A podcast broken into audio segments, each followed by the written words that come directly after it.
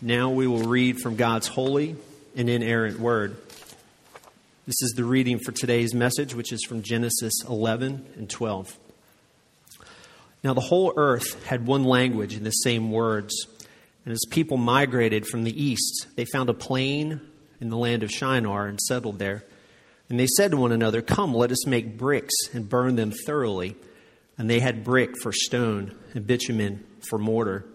And they said, "Come, let us build ourselves a city and a tower with its top in the heavens. And let us make a name for ourselves, lest we be dispersed over the face of the whole earth." And the Lord came down to see the city and the tower which the children of man had built. And the Lord said, "Behold, they are one people, and they have all one language. And this is only the beginning of what they will do. And nothing that they propose to do will now be impossible for them. Come, let us go down and there confuse their language, so that they may not understand one another's speech." So the Lord dispersed them from there over the face of all the earth, and they left off building the city. Therefore its name was called Babel, because there the Lord confused the language of all the earth. And from there the Lord dispersed them all over the face of all the earth. Now the Lord said to Abram, "Go from your country and your kindred and your father's house to the land that I will show you. And I will make of you a great nation, and I will bless you and make your name great so that you will be a blessing. I will bless those who bless you, and him who dishonors you I will curse. And in you all the families of the earth shall be blessed." The waters prevailed above the mountains, covering them fifteen cubits deep. Let's pray. Heavenly Father, thank you. Thank you that you are good, that your steadfast love endures forever. And I pray for these gifts, these offerings to you, Lord. I pray um, that it will bear fruit um, for your kingdom and for your church, Lord. And I pray that as we look at your word this morning, uh, that you will show us your gospel, show us your grace, show us your steadfast love, uh, Lord, and, and transform our hearts with your words. I pray this in your name, Jesus. Amen.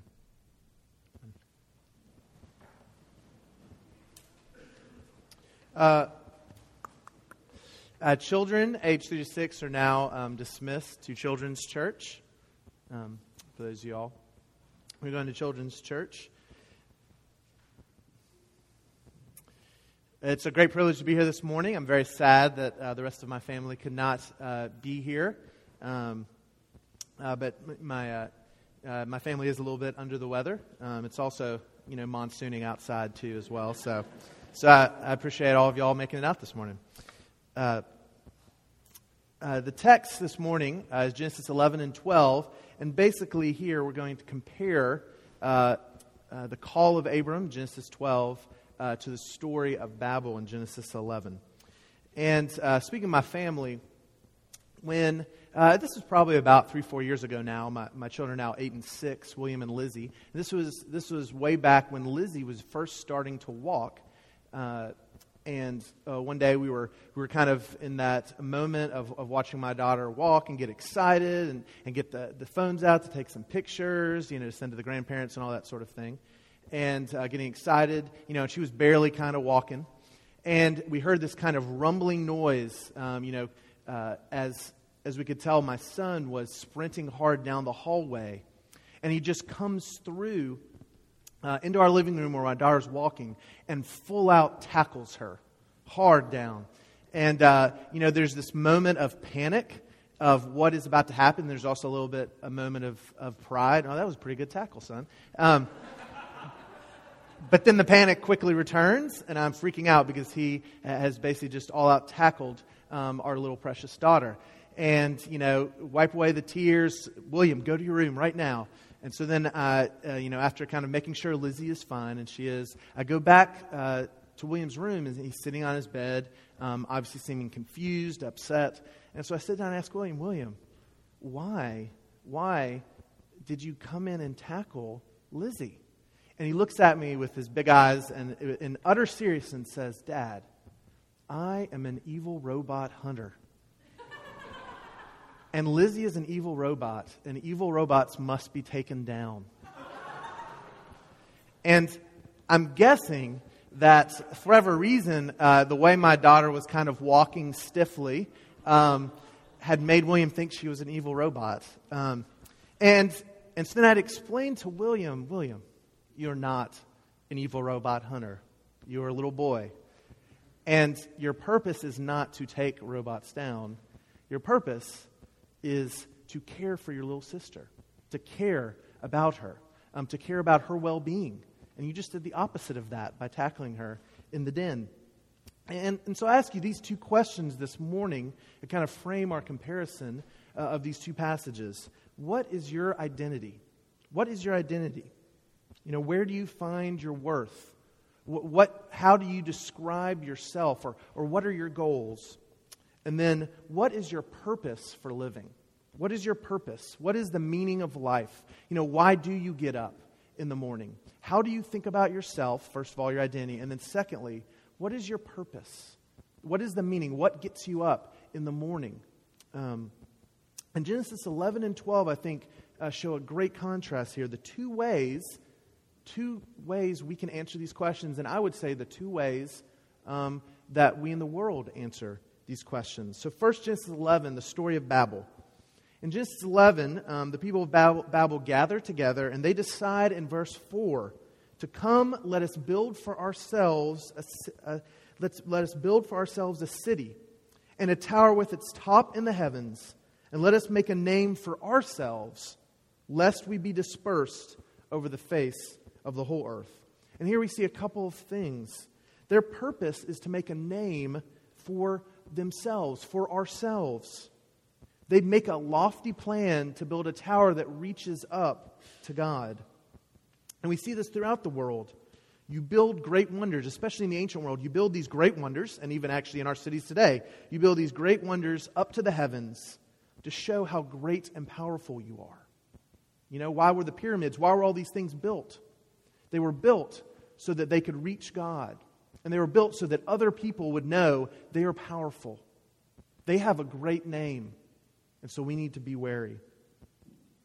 The other thing we see is that they see reaching God as something uh, which to aspire to. They all wanted to become like God. They all said, we need to do things so that we can be like God. They see their purpose. Their purpose is making a name for themselves. Their purpose is becoming like God. And, and, and they so they their assumptions they're making here, these, these Babylonites, they're assuming that making a name for themselves will eliminate their fears from other people, from people that might conquer them. That it will protect them and keep them safe.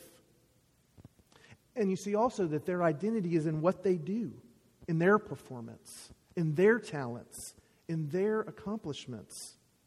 And if they perform and then their name is made great, then happiness, then comfort, than security. And so I ask you, are you like this? Where do you find your worth? Where, what makes you feel good about yourself? What drives you?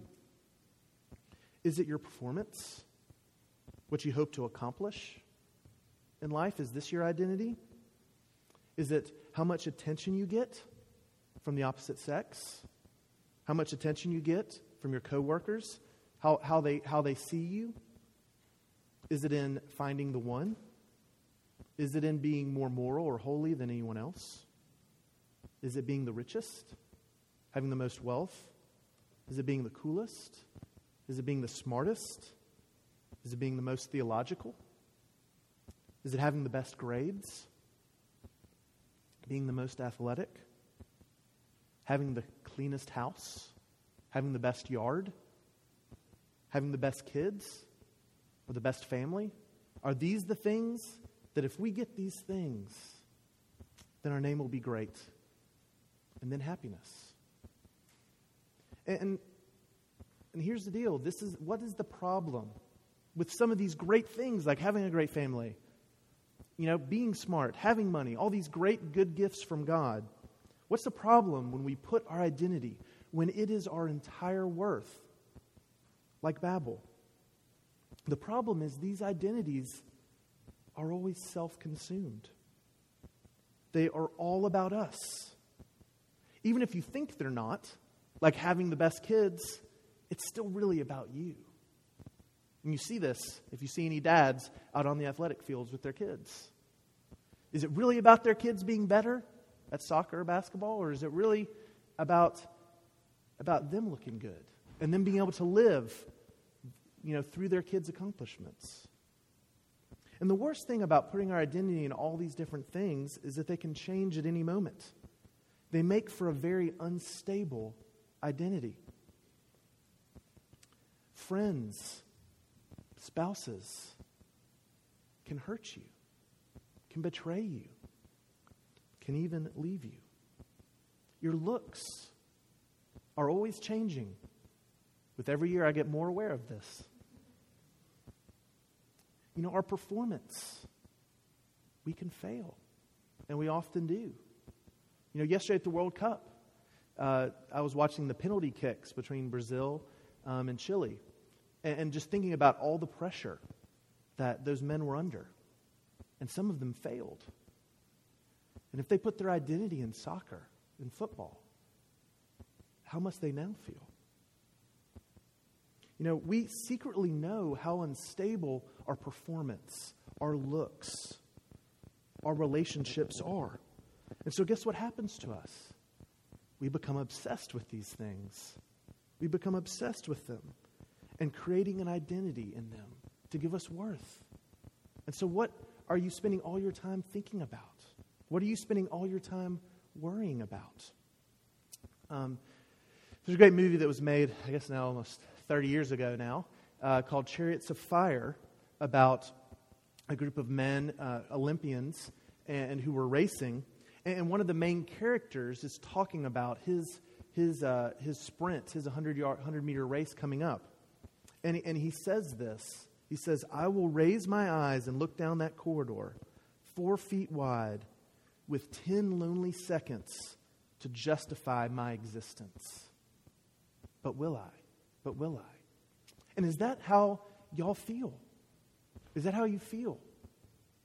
That looking at your children, looking at your singleness, are you, are you thinking about, these are the things that are going to justify my existence, my work, whether I find the one, you know, whether I make good grades, you know, whether I'm the best or the most favorite sibling?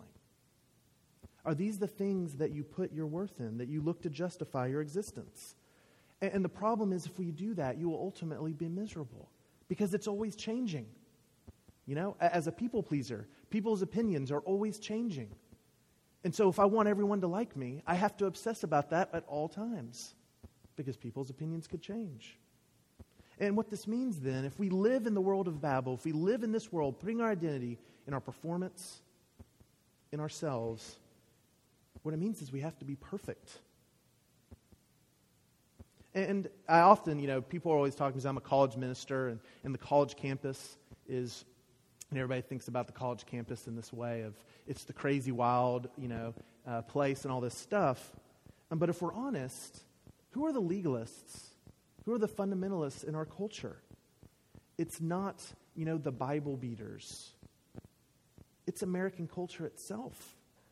Because at Rhodes College, where I'm going, you think people are trying to justify their existence with grades, with performance, with their looks, with whether they'll find the one?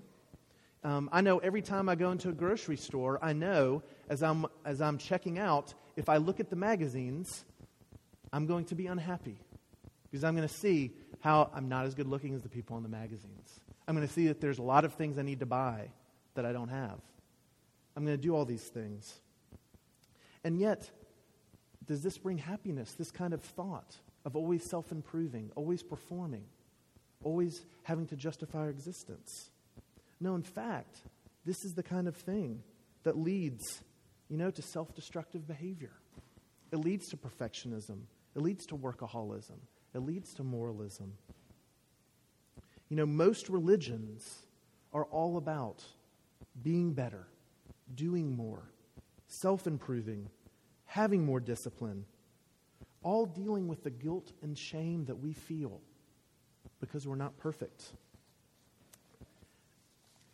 And so life just becomes an obsession with justifying our existence, finding connection, but at the end of the day, always feeling shame that we're not adding up, that we haven't aspired to be like God, that we have not made a great name for ourselves. You know, a good question when thinking about this is, you know, what, to think about uh, in your life how you think you'll be happy. What are your fantasies of once blank happens, once I accomplish blank, then happiness?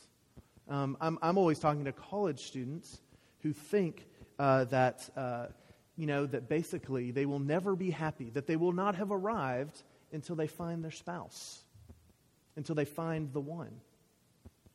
And uh, I always let my wife tell them this, and my wife always tells uh, the, them, these college students, very clearly that people who think marriage will fulfill all their needs are people that are not married.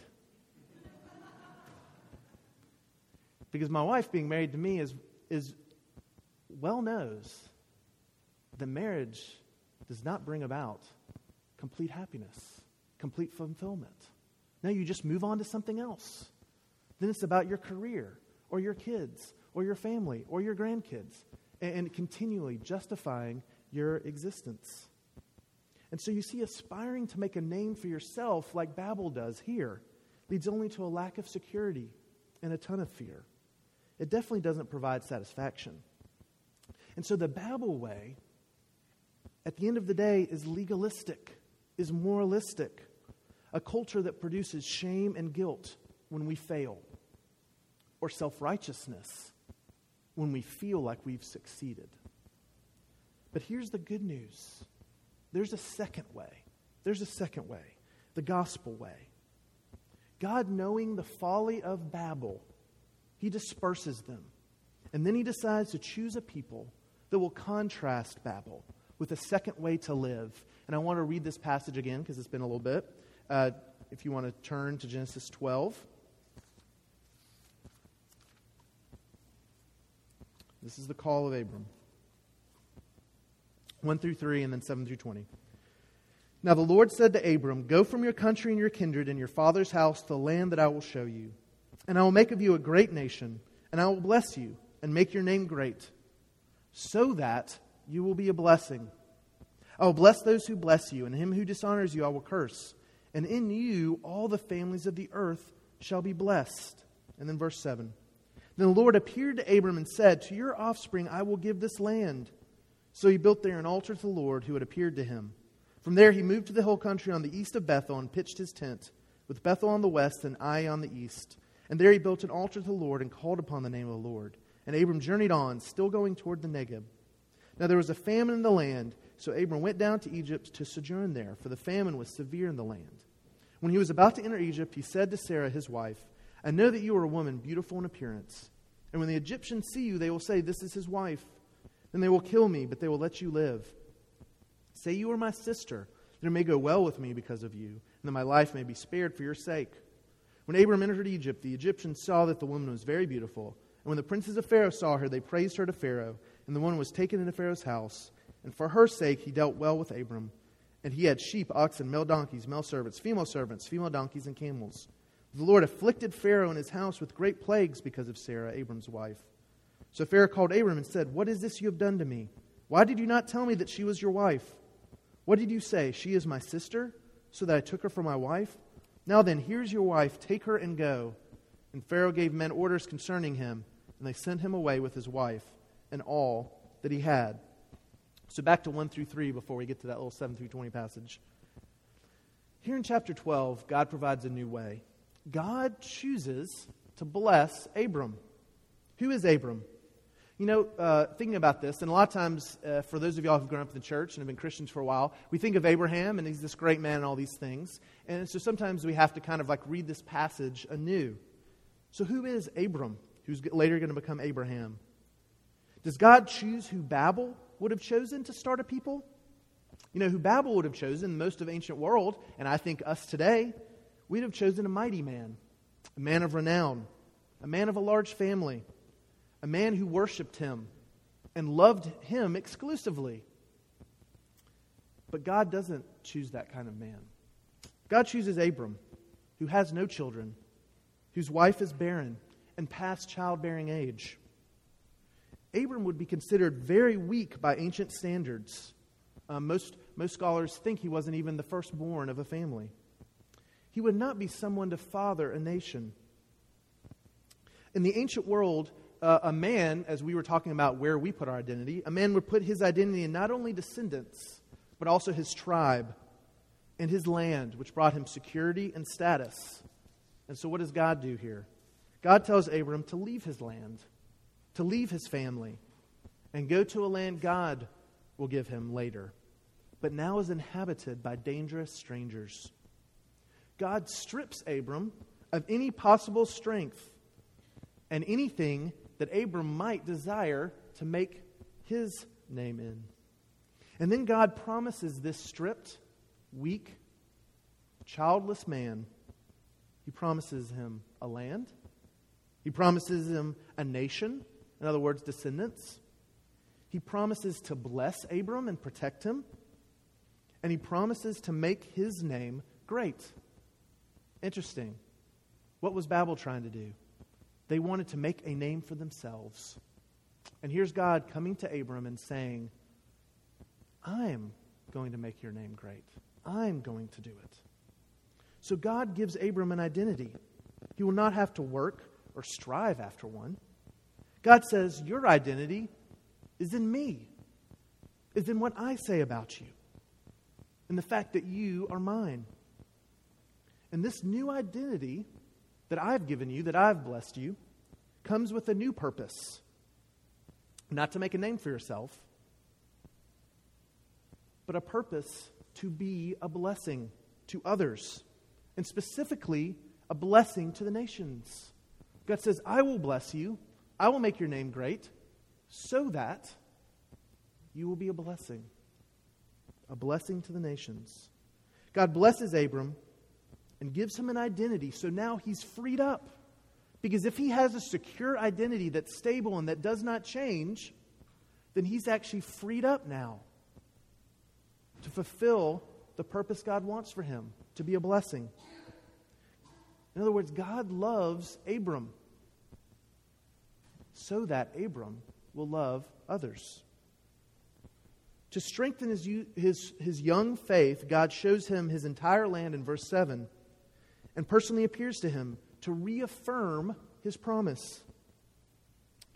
In verse eight, Abram responds to this wonderful gift, this wonderful grace as he sees it, the amazing promises, and the presence of God the only way he can, by worshiping him.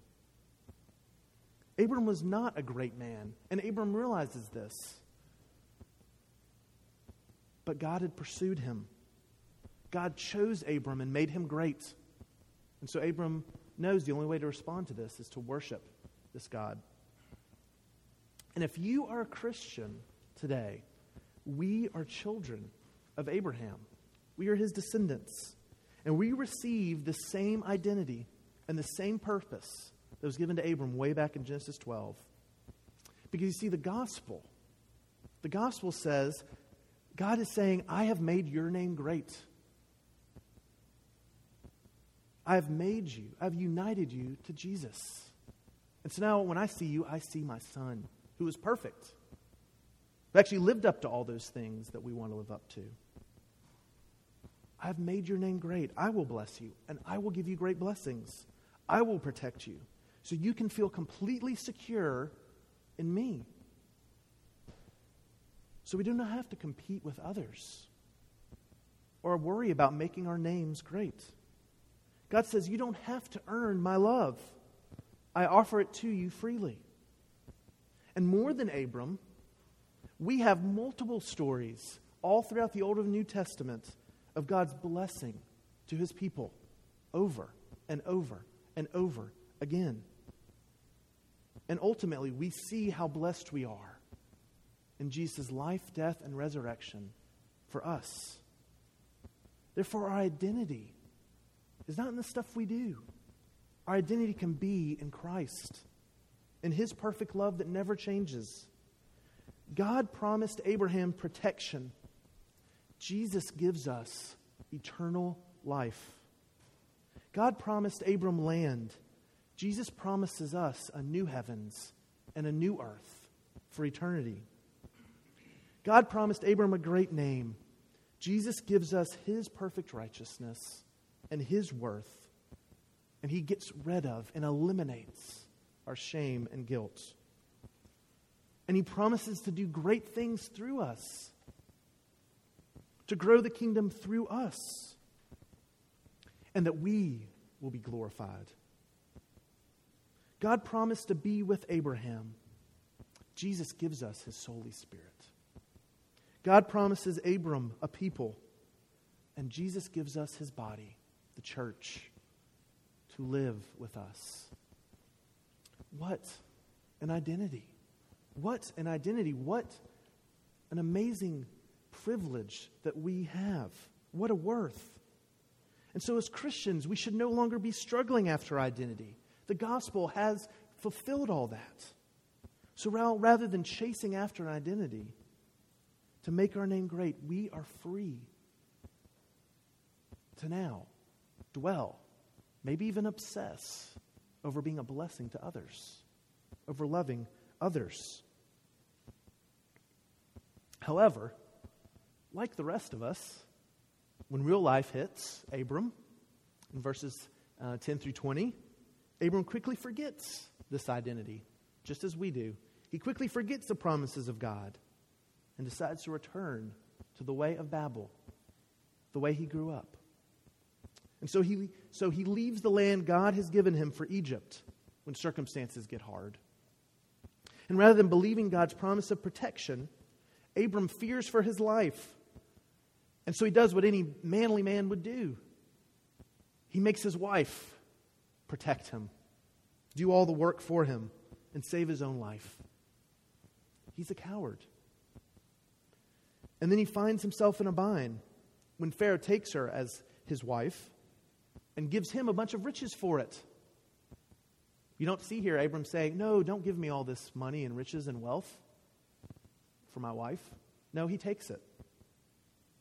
He likes all the gifts, and he sits in silence as his wife has to live with the king, with another man, and lie about who she really is. Abram's no great man. But despite Abram's complete lack of faith and selfishness, God's made a promise. And God's promised to bless this weak man. And so he sends plagues and graciously sets Sarah out of this situation. We see Abram has forgotten his new identity. He had forgotten that God promised to protect and bless him. And he'd forgotten his purpose. We see here that Adam, I mean, that Abram, in his sin, is not being a blessing to anyone. And that it really is what sin is. Sin is not being a blessing. He has put his wife at risk. So much for being a blessing to others. He has deceived Pharaoh. And so Pharaoh receives God's curses for committing adultery and ignorance. So much for Abram being a blessing to the nations. And, and here's the deal. I am the same. I'm just like Abram. I continue over and over again to return to Babel and forget the gospel, forget my identity, forget my purpose, forget the promises of God to me and all of my eternal blessings in Christ. I still want my name to be great. You know, I often struggle with wanting R U F to grow, and it can be real spiritual. Say, I'm excited about my R U F group growing. But is it because I want God to be glorified? You know? Or is it because I want my name to be great? Because I want people to talk about me and say good things about me. Because even in ministry, I found the way of Babel is very, very strong in my heart. You know, I can already see myself wanting my family to be the best, wanting people to envy us. I see myself losing my temper at my children, William and Lizzie, when they embarrass me, when they lower my name in public, because I still follow the ways of Babel and want my name to be great.